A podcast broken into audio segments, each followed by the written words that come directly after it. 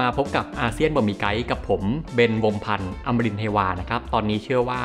ถ้าพูดถึงข่าวต่างประเทศเนี่ยหลายคนก็คงกำลังสนใจไปที่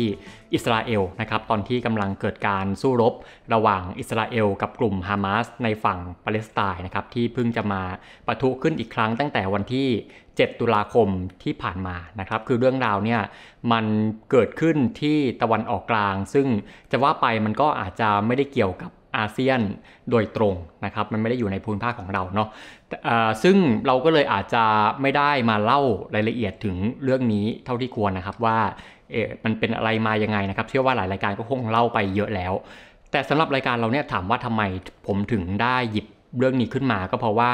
จริงๆแล้วจะว่าไปคือเรื่องของอิสราเอลเนี่ยมันเกิดขึ้นที่เกิดไกลนะฮะที่ตะวันออกกลางก็จริง แต่ว่ามันก็เรียกได้ว่ามันส่งผล ถึงอาเซียนเหมือนกันนะครับ เป็นประเด็นที่เรียกว่ามีอิทธิพลอยู่ไม่น้อยต่อเรื่องของความเป็นมาเป็นไปในภูมิภาคของเรา ซึ่งไม่ใช่แค่ในระดับการเมืองนะครับ แต่ว่ามันยังมีผลที่เรียกว่าลงลึกไปถึงระดับสังคม วัฒนธรรม แล้วก็รวมถึงยังเรียกว่ายงใยถึงความรู้สึกนึกคิดของของผู้คนนะครับ เรื่องราวทางศาสนา เรื่องราวทางบริษัทซึ่งมันซับซ้อนมาก มันเป็นเรื่องที่มีอิทธิพลต่อประเทศแถบนี้พอสมควร คือถ้าเกิดว่า เราจะพอจะรู้เบื้องต้นได้ยังไงว่าชาติอาเซียนแต่ละชาติเนี่ยเขามีความรู้สึกนึกคิดต่อประเด็นเรื่องอิสราเอลยังไงเนี่ยเบื้องต้นก็ดูจากสถานการณ์ในตอนนี้นะครับว่าแต่ละประเทศเนี่ยเขามีปฏิกิริยาต่อเรื่องนี้ไงบ้างนะฮะโดยที่จริง ๆ โดยพื้นฐานจะว่าไปทุกๆประเทศเนี่ยก็เรียกว่าอาจจะส่วนใหญ่แสดงออกแบบกลางๆนะครับอาจจะไม่ได้เรียกว่าสงวนท่าทีนะครับก็เรียกว่าเป็นการแสดงความกังวลถึงความรุนแรงที่เกิดขึ้น แต่ว่าสำหรับ บางประเทศเนี่ยก็จะมีอาจจะมีดีเทลที่แตกต่างกันไปออย่างเช่น บางประเทศก็อาจจะมีการประนามฝั่งฮามาสนะครับออย่างเช่นประเทศหนึ่งที่ออกตัวแดงๆก็คือสิงคโปร์หรือว่ารวมถึงฟิลิปปินส์ก็ประณามฮามาสอยู่เหมือนกันนะฮะหรือว่ากับอีกกลุ่มหนึ่งก็จะเป็นประเทศที่เรียกได้ว่าแสดงตัวนะครับออกมาประกาศตัวยืนอยู่ข้างปาเลสไตน์ซึ่งประเทศนั้นเนี่ยก็ได้แก่ประเทศมาเลเซีย อินโดนีเซีย และก็ บรูไนนะครับ โดยที่ประเทศเหล่านี้ก็จะออกมาชี้ว่ารากปัญหาของเรื่องนี้ที่แท้จริงเนี่ยมันคือการที่คนปาเลสไตน์นะครับซึ่งเป็นคนมุสลิมเนี่ยถูกยึดครองดินแดน และก็ถูกกดขี่ถูกคุกคามโดยอิสราเอลนะครับขณะเดียวกันคือไม่ใช่แค่ฝั่งรัฐบาลที่ออกมาแสดงท่าทีในเรื่องนี้เท่านั้น แต่ว่ารวมถึงฝั่งของประชาชนคนทั่วไป ก็เรียกว่าออกมาแสดงการสนับสนุนปาเลสไตน์ทั้งบนโลก ออนไลน์ และก็ทั้งบนท้องถนนนะครับมีการออกมาเดินขบวนประท้วงต่างๆ อยู่เยอะแยะในช่วงนี้อินโดนีเซีย มาเลเซียและบูไนเนาะเราสังเกตอะไรได้นะครับ เราสังเกตได้ว่าจุดร่วมจุดหนึ่งของประเทศเหล่านี้เนี่ยมันคือการที่ประเทศเหล่านี้เป็นประเทศที่มีประชากรส่วนใหญ่ เป็นมุสลิมนะครับเพราะฉะนั้นก็เลยไม่น่าแปลกใจที่ว่าทำไมถึงได้ออกมาแสดงตัวว่าเป็นน้ำหนึ่งใจเดียวกับปาเลสไตน์เนาะคือแน่นอนว่าเรื่องศาสนาเนี่ยเป็น ปัจจัยหนึ่งที่มีความสำคัญมากนะครับ คือด้วยความที่ว่าก็เป็นมุสลิมด้วยกันนะครับ ก็เลยมีความเห็นอกเห็นใจซึ่งกันและกัน ซึ่งมันก็ไม่ใช่แค่มุสลิมในอาเซียน แต่ว่ามุสลิมในหลายประเทศทั่วโลกเนี่ยก็รู้สึกค่อนข้างจะอินกับเรื่องนี้ แล้วก็ค่อนข้างจะเห็นอกเห็นใจกับทางปาเลสไตน์แล้วก็แน่นอนนะครับว่าจริงๆ แล้วปฏิกิริยาลักษณะนี้เนี่ยจริง ๆ ไม่ใช่แค่ต่อเหตุการณ์ที่เกิดขึ้นในตอนนี้นะครับ แต่ว่าความรู้สึกที่ เห็นใจปาเลสไตน์แล้วก็ความรู้สึกต่อต้านอิสราเอลในกลุ่มประเทศเหล่านี้เนี่ยเรียกว่ามันเกิดขึ้นมายาวนานแล้วนะครับเรียกได้ว่าเกิดขึ้นตั้งแต่ระดับนโยบายเลยก็ว่าได้ โดยเบื้องต้นนะครับคือทั้ง 3 ประเทศเนี่ยทั้งอินโดนีเซีย ทั้งบรูไนแล้วก็ทั้งมาเลเซียเนี่ยจนถึงปัจจุบันก็เรียกว่าไม่ได้มีการสถาปนาความสัมพันธ์ทางการทูตต่ออิสราเอลแต่อย่างใดนะครับ ก็คือก็จะมีแค่การยอมรับการสถาปนาความสัมพันธ์ กับปาเลสไตน์ก็ถ้าสังเกตก็จะสังเกตได้ว่า ในประเทศเหล่านี้จะมีแค่สารทูตปาเลสไตน์นะครับเขาจะไม่มีสารทูตอิสราเอล แล้วรวมถึงไม่ว่าจะเกิดเหตุการณ์อะไรก็แล้วแต่เนี่ยประเทศเหล่านี้ก็จะออกมาประกาศตัวยืนข้างปาเลสไตน์มาโดยตลอด แล้วก็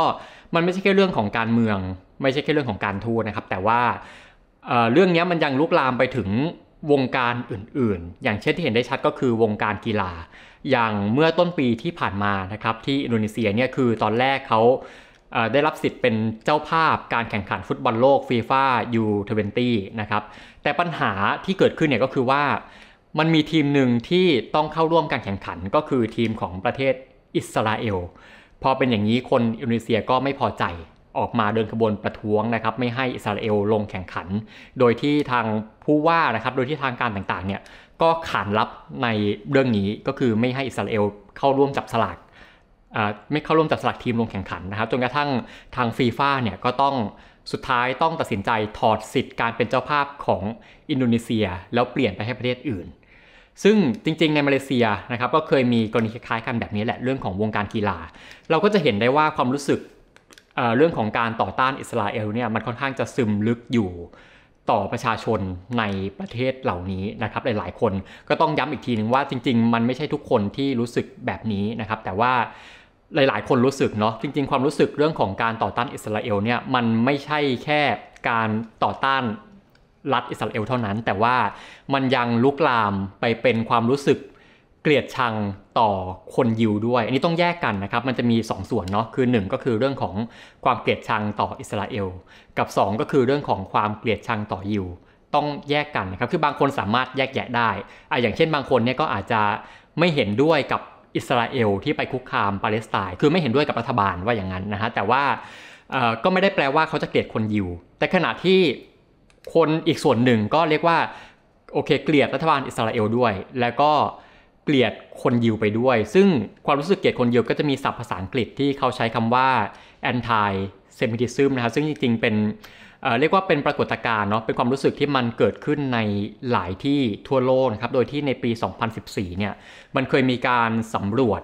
ความรู้สึกเกลียดยิวหรือว่า anti semitism ในแต่ละประเทศทั่วโลก ซึ่งความน่าสนใจอย่างหนึ่งคือเขาพบว่า ถ้าเกิดว่าดูเฉพาะในเอเชีย นะครับเขาพบว่ามาเลเซียเนี่ยเป็นประเทศที่ประชากรเกลียดคนยิวมากที่สุดเป็นอันดับหนึ่งในเอเชียเลย ขณะที่อินโดนีเซียเนี่ยก็เรียกว่าไล่ๆกันมานะครับ แล้วก็ล่าสุดไม่นานมานี้ก็มีผลสำรวจที่จัดทำในอินโดนีเซียเมื่อปีที่แล้วนะครับ โดยบริษัทวิจัยถ้าอ่านผิดขออภัยนะบริษัทวิจัยชื่อไซฟูมูจานีนะครับเขาพบว่าคนอินโดนีเซียที่ทำแบบสำรวจเนี่ยมีจำนวนถึง 51% ที่เขาไม่อยากจะมีเพื่อนบ้านที่เป็นคนยิว ขณะที่อีก 61%เขาบอกว่าเขารู้สึกไม่ค่อยชอบนะครับ แล้วก็ไม่ต้องการที่จะเห็นคนยิวเนี่ยอยู่ในที่สาธารณะร่วมกับเขานะครับ เพราะฉะนั้นความเกลียดชังต่อคนยิวเนี่ยค่อนข้างจะเห็นชัดเนาะในอินโดนีเซีย ด้วยความที่จริง ๆ อินโดนีเซียเนี่ยก็เรียกว่ามีประชากรที่เป็นคนยิวอยู่จำนวนหนึ่งนะครับ แล้วก็รวมถึงว่าจริง ๆ แล้วเนี่ยยิว โอเค ต่อให้มีประชากรคนยิวอยู่ก็จริง แต่ว่ายิวเนี่ยถือว่าไม่ได้รับการรับรองจากรัฐอินโดนีเซียว่าเป็นศาสนาหนึ่งของอินโดนีเซียนะครับแล้วก็ทำให้คนยิวจำนวนมากในอินโดนีเซียเนี่ยก็ต้องโดนคุกคามกันไปในหลายรูปแบบนะฮะมีหลายรูปแบบมาก จนทำให้คนยิวที่อยู่ในอินโดนีเซียเนี่ยเขาหลาย ๆ คนจะต้องปิดบังนะครับปิดบังความเชื่อตัวเอง ก็จะต้องหลบเลี่ยงไปนะครับ เวลาคนถามเนี่ยก็ต้องบอกไปว่า เป็นคริสต์นะครับไม่ได้บอกว่าเป็นยิว รวมถึงเรื่องของการทำพิธีกรรมทางศาสนาเนี่ยหลายคนจะต้องทำแบบหลบๆซ่อนๆ เพราะว่ากลัวการคุกคามนะครับการคุกคามอย่างเช่นอะไรอะอย่างเช่นเรื่องของการคุกคามไปที่ตัวของโบสถ์ยิวนะหรือที่เรียกว่าซินเนกอกเนี่ยมันจะมีการกดดันของภาคประชาชนนะครับให้มีการปิดโบสถ์ในบางพื้นที่ลงนะครับจนกระทั่งบางแห่งเนี่ย ต้องทยอยปิดตัวลงไปในที่สุดจริงๆนะครับทุกวันนี้ก็เรียกว่าเหลือบสถ์ยิวหรือซินเนกอกไม่กี่แห่งแล้วในอินโดนีเซียนะครับแล้วก็รวมถึงในปีที่แล้วเนี่ยกลุ่มคนมุสลิมในอินโดนีเซียก็ยังมีการออกมาประท้วง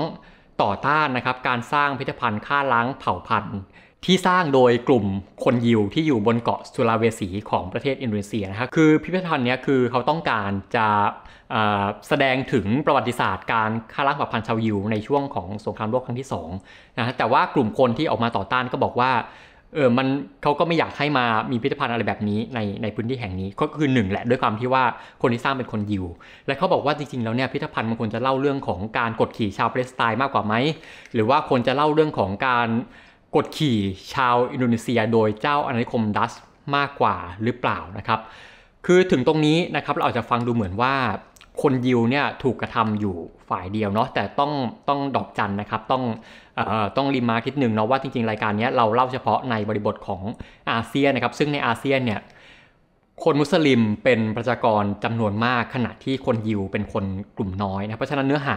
โดยส่วนใหญ่ใน EP เนี้ยมันจะออกมาลักษณะนี้ที่ว่าคนยิวถูกกระทำเป็นส่วนใหญ่ ซึ่งถ้าเป็นภูมิภาคอื่นของโลกเนี่ยมันก็อาจจะเป็นอีก อีกแบบหนึ่งนะครับวันนี้เราพูดเฉพาะในบริบทของอาเซียนเท่านั้น ก็ต้องพูดให้เข้าใจไว้ตรงนี้ก่อนนะครับกลับมาพูดถึงเรื่องของความเกลียดชังยิวในอาเซียนนะครับ เราจะเห็นได้ค่อนข้างชัดเนาะว่าประเด็นการเมืองที่เกิดขึ้นในอิสราเอลปาเลสไตน์เนี่ยมันเป็นตัวแปรสำคัญที่นำพามาซึ่งกระแสความเกลียดชังที่มันเกิดขึ้นจนถึง ทุกวันนี้นะครับซึ่งก่อนหน้านั้นเนี่ยก่อนหน้าที่จะมีเรื่องของอิสราเอลกับปาเลสไตน์เกิดขึ้นมานะครับคนยิวเนี่ยจะว่าไปในอินโดนีเซียในมาเลเซียเนี่ยยังค่อนข้างที่จะมีตำแหน่งแห่งที่อยู่ได้ในประเทศแถบนี้พอสมควรนะครับคือต่อให้จะไม่ได้มีจำนวนมากก็ตาม ต้องเล่าย้อนไปนะครับว่าคนยิวเริ่มเข้ามาในอาเซียนของเราตั้งแต่เมื่อไหร่นะครับ จริงๆก็เข้ามาได้ได้นานแล้วนะฮะก็เรียกว่าเป็นการเข้ามาโดยมีจุดประสงค์ในเรื่องของ การค้าเป็นหลักนะครับเข้ามานานมากแล้ว แล้วก็เริ่มเข้ามามากขึ้นอย่างเห็นได้ชัดในช่วงประมาณช่วงคริสตศตวรรษที่ 18 ก็เป็นช่วงที่ตอนนั้นเนี่ยอาณานิคมตะวันตกก็เริ่มเข้ามาปกครองในดินแดนแถบนี้นะครับทำให้ชาวยิวเนี่ยก็เรียกว่าติดสอยห้อยตามมาด้วยนะครับ ก็เข้ามาหาช่องทางหาลู่ทางทางการค้า ซึ่งคนยิวก็มาจากหลายที่มีทั้งที่มาจากยุโรปบ้าง มีทั้งที่มาจากตะวันออกกลางบ้าง พอเข้ามาก็มีการตั้งชุมชนชาวยิวนะครับ ก็ทุกวันนี้ก็อาจจะพอเห็นร่องรอยได้อยู่ในบางพื้นที่ของเอเชียตะวันออกเฉียงใต้อย่างเช่น ชัดๆเลยที่หนึ่งก็คือที่เกาะปีนังในประเทศมาเลเซีย ถือว่าเป็นแหล่งรวมตัวชาวยิวที่สำคัญแหล่งหนึ่งในสมัยก่อนนะครับถ้าเกิดว่าใครเคยไปเที่ยวปีนังเนี่ยอาจจะเคยได้เห็นสุสานยิวเนาะหรือว่าในสิงคโปร์ก็ทุกวันนี้ก็ยังมี โบสถ์ยิวอยู่นะครับแล้วก็รวมถึงที่อินโดนีเซียเนี่ยจริง ๆ ก็มีโบสถ์ยิวอยู่หลายจุด แล้วก็รวมถึงมีชุมชนยิวอยู่หลายจุดเหมือนกัน โดยที่ในอินโดนีเซียครับส่วนมากคนยิวที่เข้ามาเนี่ยก็จะเป็นคนยิวที่เป็นเชื้อสายดัสซึ่งเข้ามาพร้อมกับเจ้าอาณานิคมดัสนะครับในสมัยนั้นเรื่องของชาวยิวเนี่ยมันยังไม่มีประเด็นอะไรมากเท่าไหร่ ในตอนนั้นนะฮะจนกระทั่งมาถึงจุดเปลี่ยนสำคัญก็คือในช่วงของหลังสงครามโลกครั้งที่ 2 ประมาณปี 1948 ที่ก็คือเกิดประเด็นเรื่องของอิสราเอลปาเลสไตน์ขึ้นมา หลังจากที่อิสราเอลตั้งประเทศขึ้นมานะครับก็ตอนนั้นเนี่ยก็ทำให้ความคิดความรู้สึกของการต่อต้านยิวเนี่ยเริ่มรุนแรงขึ้นในประเทศแถบเนี้ยแถบมาเลเซีย แถบอินโดนีเซีย ตรงนี้เป็นปัจจัยหนึ่งที่ผลักดันให้ชาวยิวที่เดิมอยู่ในพื้นที่แถบๆนี้ นะครับก็ต้องเรียกว่าอพยพไปอยู่หลาย ๆ ที่นะครับอย่างเช่น อพยพไปอิสราเอลเองบ้าง หรือว่าอพยพไปสหรัฐบ้างนะครับหรือว่าอพยพไปทางสิงคโปร์บ้างสิงคโปร์ไม่ค่อยมีอิชชูกับคนยิวเยอะขนาดนั้นนะครับก็อพยพไปทางสิงคโปร์ซึ่งแน่นอนชนวนเหตุของเรื่องนี้ก็อย่างที่พูดไปแล้วนะครับก็คือเรื่องของการตั้งประเทศอิสราเอล ซึ่งซึ่งต่อมามันมันก็ลุกลามขึ้นมาเป็นความขัดแย้งในตอนนั้นระหว่างอิสราเอลกับกลุ่มประเทศ โลกมุสลิมนะครับโดยเฉพาะในกลุ่มประเทศในตะวันออกกลาง ซึ่งหลาย ๆ ประเทศเนี่ยเป็นมีประชากรส่วนใหญ่เป็นมุสลิมใช่ไหมครับ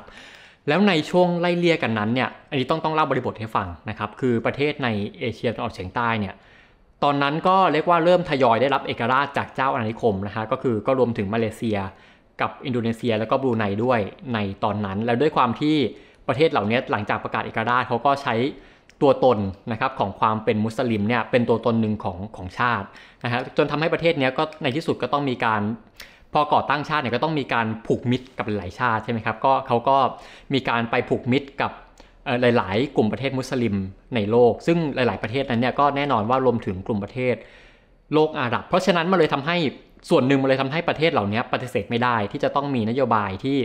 ที่อาจจะเรียกว่าคล้อยตาม กลุ่มประเทศในโลกอาหรับก็คือการที่ ไม่เห็นด้วยแล้วก็การที่ไม่ยอมรับอิสราเอลนะครับก็เรียกว่ามันเริ่มมาตั้งแต่ช่วงหลังสงครามโลกครั้งที่ 2 แล้ว จนกระทั่งมามันมารุนแรงขึ้นตอนไหนนะครับ มันเริ่มมาแรงขึ้นอีกทีหนึ่งตอนสมัยทศวรรษ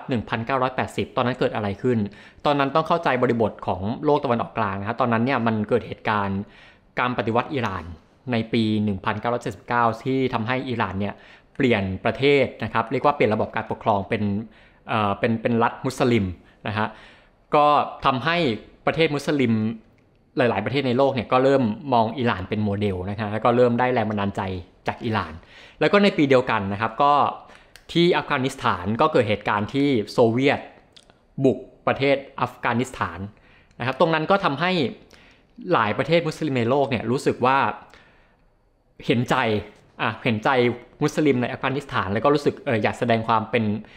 น้ำหนึ่งใจเดียวไอ้สองเหตุการณ์นี้เป็นมุมหมายสำคัญมากที่ปลุกกระแสอิสลามนิยมให้มันไปไกลทั่วโลกนะครับแล้วขณะเดียวกันในช่วงเวลานั้นก็ต้องเข้าใจอีกว่า ประเทศตะวันออกกลางหลายประเทศตอนนั้นเนี่ยเขากำลังอูฟูมากนะครับมีเศรษฐกิจที่เฟื่องฟูมากจากการค้าน้ำมัน ตอนนั้นก็มีการตั้งกลุ่มโอเปกอะไรต่างๆนะครับน้ำมันก็พุ่งขึ้นพุ่งขึ้นทำให้กลุ่มประเทศมุสลิมในในโลกอาหรับเนี่ยเขามีรายได้เพิ่มขึ้นนะครับจนกระทั่งรายได้ที่เพิ่มขึ้นเนี้ย มันก็ในที่สุดกลายมาเป็นเงินทุนที่เขาเอามาใช้ในการสนับสนุนการเผยแพร่ศาสนาอิสลาม ไปทั่วโลก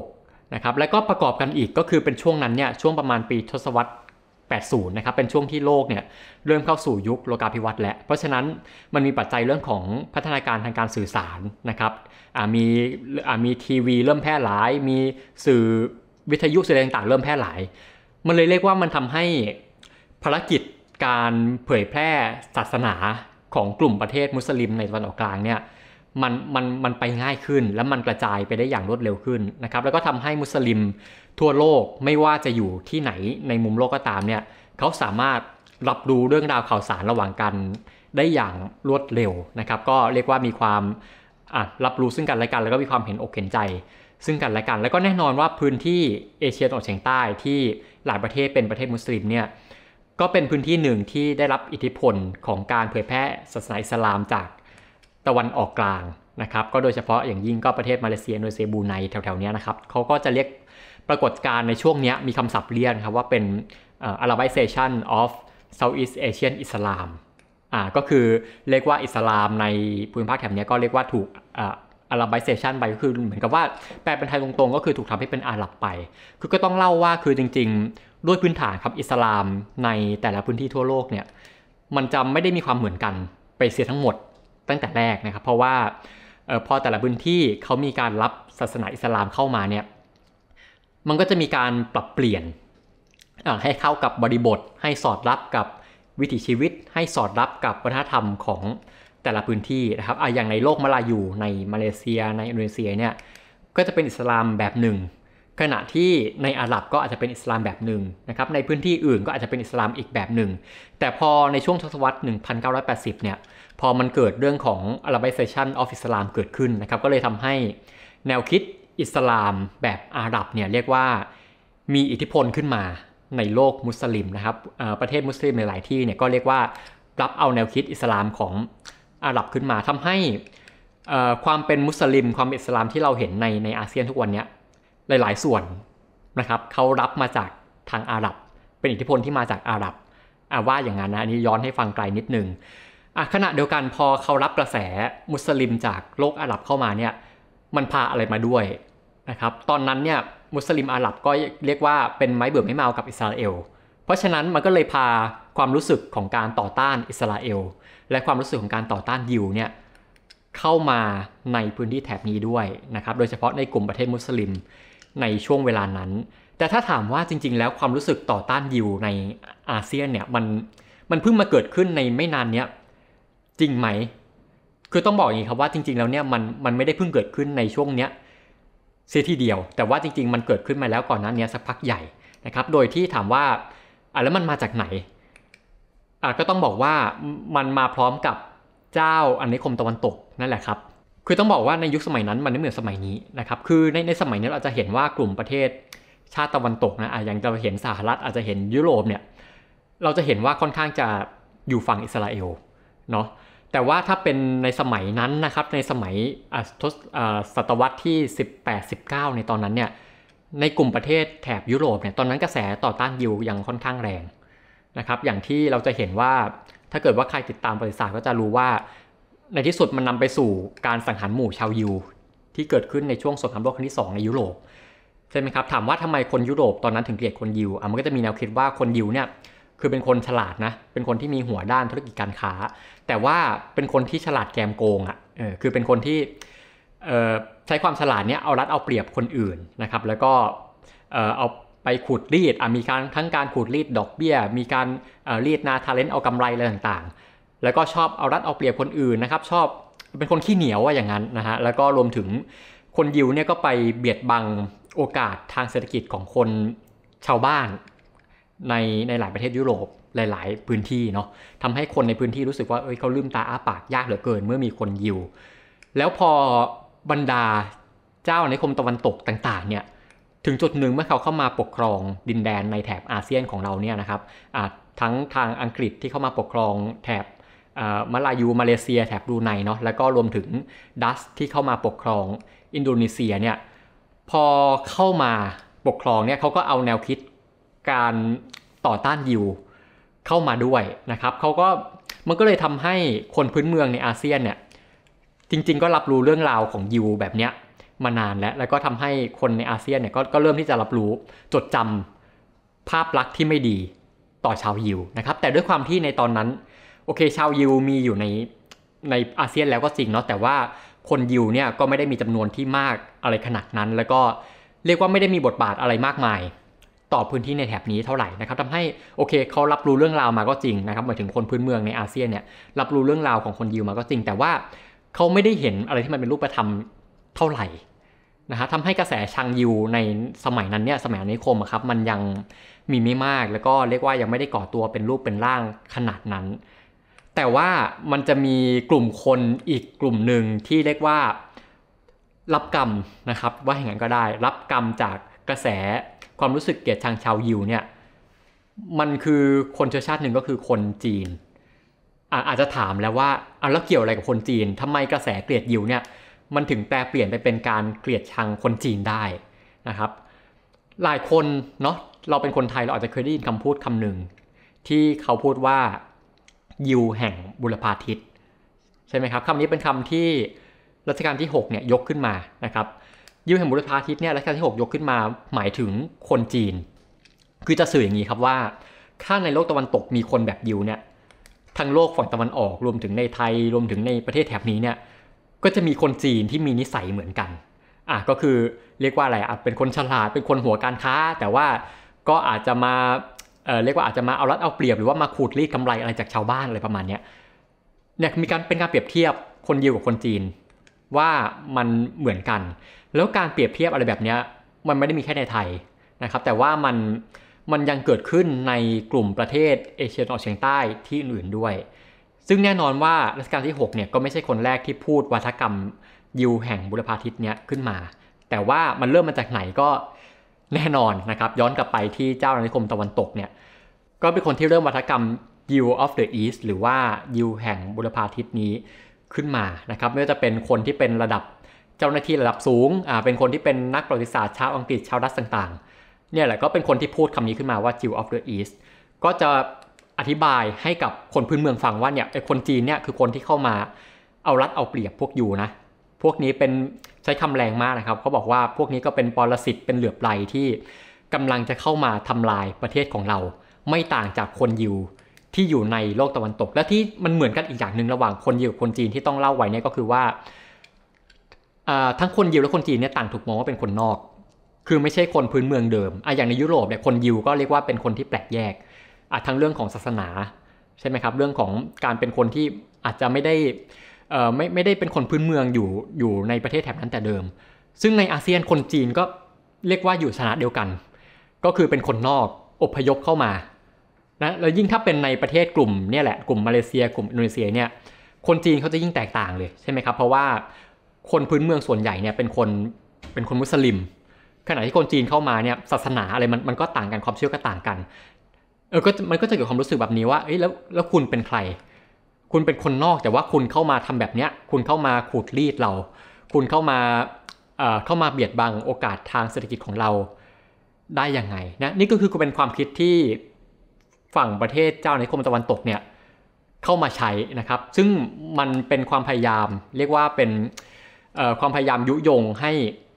ให้คนต่างเชื้อชาติในในประเทศแถบนี้เขาเกลียดกันเอง ซึ่งถามว่ามันได้ผลมันได้ผลมากๆนะฮะโดยเฉพาะประเทศแถบมาลายูเนี่ย ความขัดแย้งกับคนจีนมันชัดเจนมาก เพราะอย่างที่บอกว่าคือโดยพื้นฐานเขาต่างกันมากอยู่แล้วนะฮะคือในในไทยอาจจะยังไม่ชัดเจนเท่าไหร่แต่ว่าในอินโดนีเซียมาเลเซียเนี่ยมันความขัดแย้งระหว่างจีนกับคนพื้นเมืองเนี่ยมันมันลาวลึกแล้วก็มันเรียกว่ามันรุนแรงมากนะครับ ตรงเนี้ยเออคือมันเลยสรุปได้ว่าอย่างนี้ครับว่าวัฒกรรมยิวแห่งบุรพาทิตเนี่ยมันถือว่าเป็นปัจจัยเสริมปัจจัยหนึ่ง ที่ทำให้คนพื้นถิ่น โดยเฉพาะในโลกมลายูเนี่ยรู้สึกว่า เกลียดคนจีน เพราะฉะนั้นท้ายสรุปเนี่ยคือก็สรุปได้ว่าไอวัฒกรรมยิวแห่งบุรพาทิตเนี่ยมันไปตอกย้ำให้ความรู้สึกเกลียดชังระหว่างคนพื้นถิ่นอ่าโดยเฉพาะในในแถบโลกมาลายู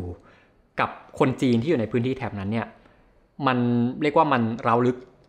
หนักขึ้นนะครับ แล้วเราก็จะเห็นได้ว่าความขัดแย้งทางเชื้อชาติระหว่าง คนจีนกับคนพื้นถิ่นในประเทศแถบนี้มันยังเห็นเด่นชัดได้อยู่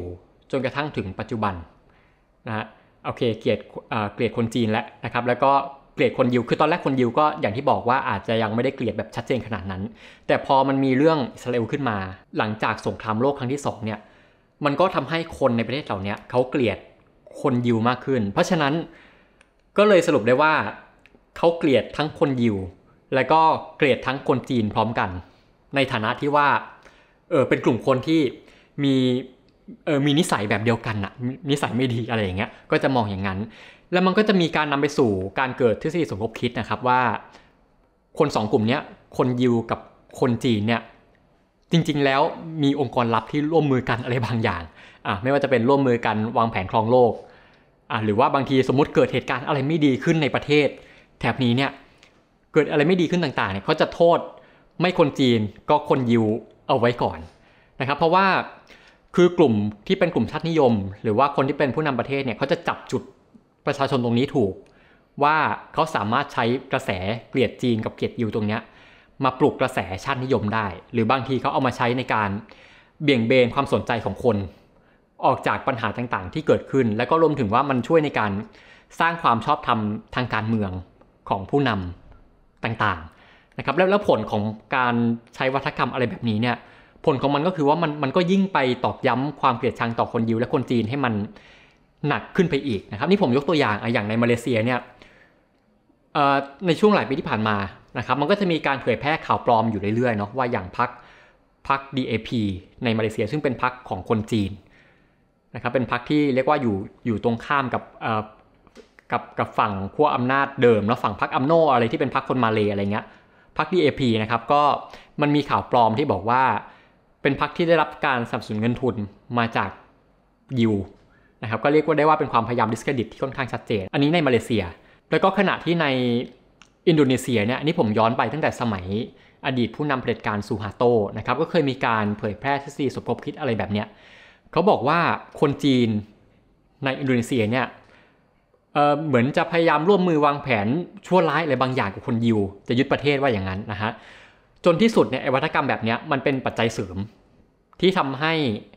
มันนำไปสู่การสังหารหมู่คนจีน ในช่วงทศวรรษที่ 1960 ในช่วงนั้นนะครับ แล้วก็อีกคนหนึ่งที่ที่เรียกว่าเกลียดยิวมาก แล้วก็ชอบใช้วัฒกรรมแบบต่อต้านยิวมาปลุกกระแสในประเทศเนี่ยอีกคนหนึ่งอยู่ในมาเลเซียนะครับก็คืออดีตนายกมหาเทโมฮัมหมัด คนนี้เกลียดยิวมาก แล้วก็เป็นคนที่โจมตียิว แล้วก็โจมตีอิสราเอลอยู่ บ่อยมากๆ อย่างตัวอย่างหนึ่งที่เห็นได้ชัดก็คือในช่วงที่ ตอนนั้นมาเลเซียก็เป็นประเทศหนึ่งที่ได้รับหางโซ่ผลพวงจากวิกฤตต้มยำกุ้งนะครับที่มันเริ่มต้นขึ้นในประเทศไทยในช่วงปี 2540 นะครับตอนนั้นเนี่ยมามาเลเซียได้รับผลกระทบด้วย แล้วก็หนักหนาสาหัสมากนะครับ แล้วปรากฏว่าแทนที่จะจะรับผิดชอบหรือจะโทษตัวเองเนาะมหาเทก็ไปโทษว่าไอสิ่งที่มันเกิดขึ้นเนี่ยมันเกิดจากความพยายามของยิว ที่จะทำลายเศรษฐกิจของประเทศเราเออคือเราจะเห็นได้อย่างนี้เลยว่ามันเป็นการเบี่ยงเบนความผิดออกจากตัวเอง อย่างชัดเจนโดยที่ให้ยูเป็นเป็นแพะรับบาปอะไรอย่างเงี้ยครับซึ่งในอินโดนีเซียเนี่ยตอนนั้นก็คล้ายกัน อินโดนีเซียก็เป็นอีกประเทศหนึ่งที่ได้รับผลพวงจากวิกฤตต้มยำกุ้งนะครับ ตอนนั้นก็มันมีการแพร่กระจายข่าวที่มีการกล่าวหาว่าที่ประเทศมันมาถึงจุดนี้ได้อะเป็นเพราะคนจีนเออเป็นเพราะว่านักธุรกิจจีนเนี่ยเป็น ต้นเหตุแล้วก็ไปร่วมมือกับชาวยิว จนกระทั่งประเทศเศรษฐกิจของเราเนี่ยมันมาถึงจุดนี้ จนในที่สุดช่วงเวลานั้นมันก็นำไปสู่การเรียกว่าการการสังหารคนจีนหลาย ๆ คนนะครับ มีการไปเผาบ้านเผาเรือน มีการไปเผาอาคารร้านค้า มีการไปเผาธุรกิจห้างร้านของคนจีนเป็นจำนวนมากเลยในช่วงเวลานั้น หลังจากวิกฤตต้มยำกุ้งที่เกิดขึ้นในอินโดนีเซียในตอนนั้นนะครับมาถึงตรงนี้เรื่องทั้งหมดทั้งมวลก็เป็น แบบนี้นะครับก็เรียกว่าเล่ามาไกลพอสมควรอาจจากเรื่องของความเกลียดยิวมาสู่เรื่องของความเกลียดชังจีน เล่ามาไกลนะครับ แต่ว่าจุดหนึ่งที่เราน่าจะพอพอพอจับสังเกตได้จากเรื่องทั้งหมดที่ผมเล่ามาเนี้ก็คือว่าไอความขัดแย้งระหว่างผู้คนต่างเชื้อชาติต่างศาสนาที่ที่มันเกิดขึ้นใน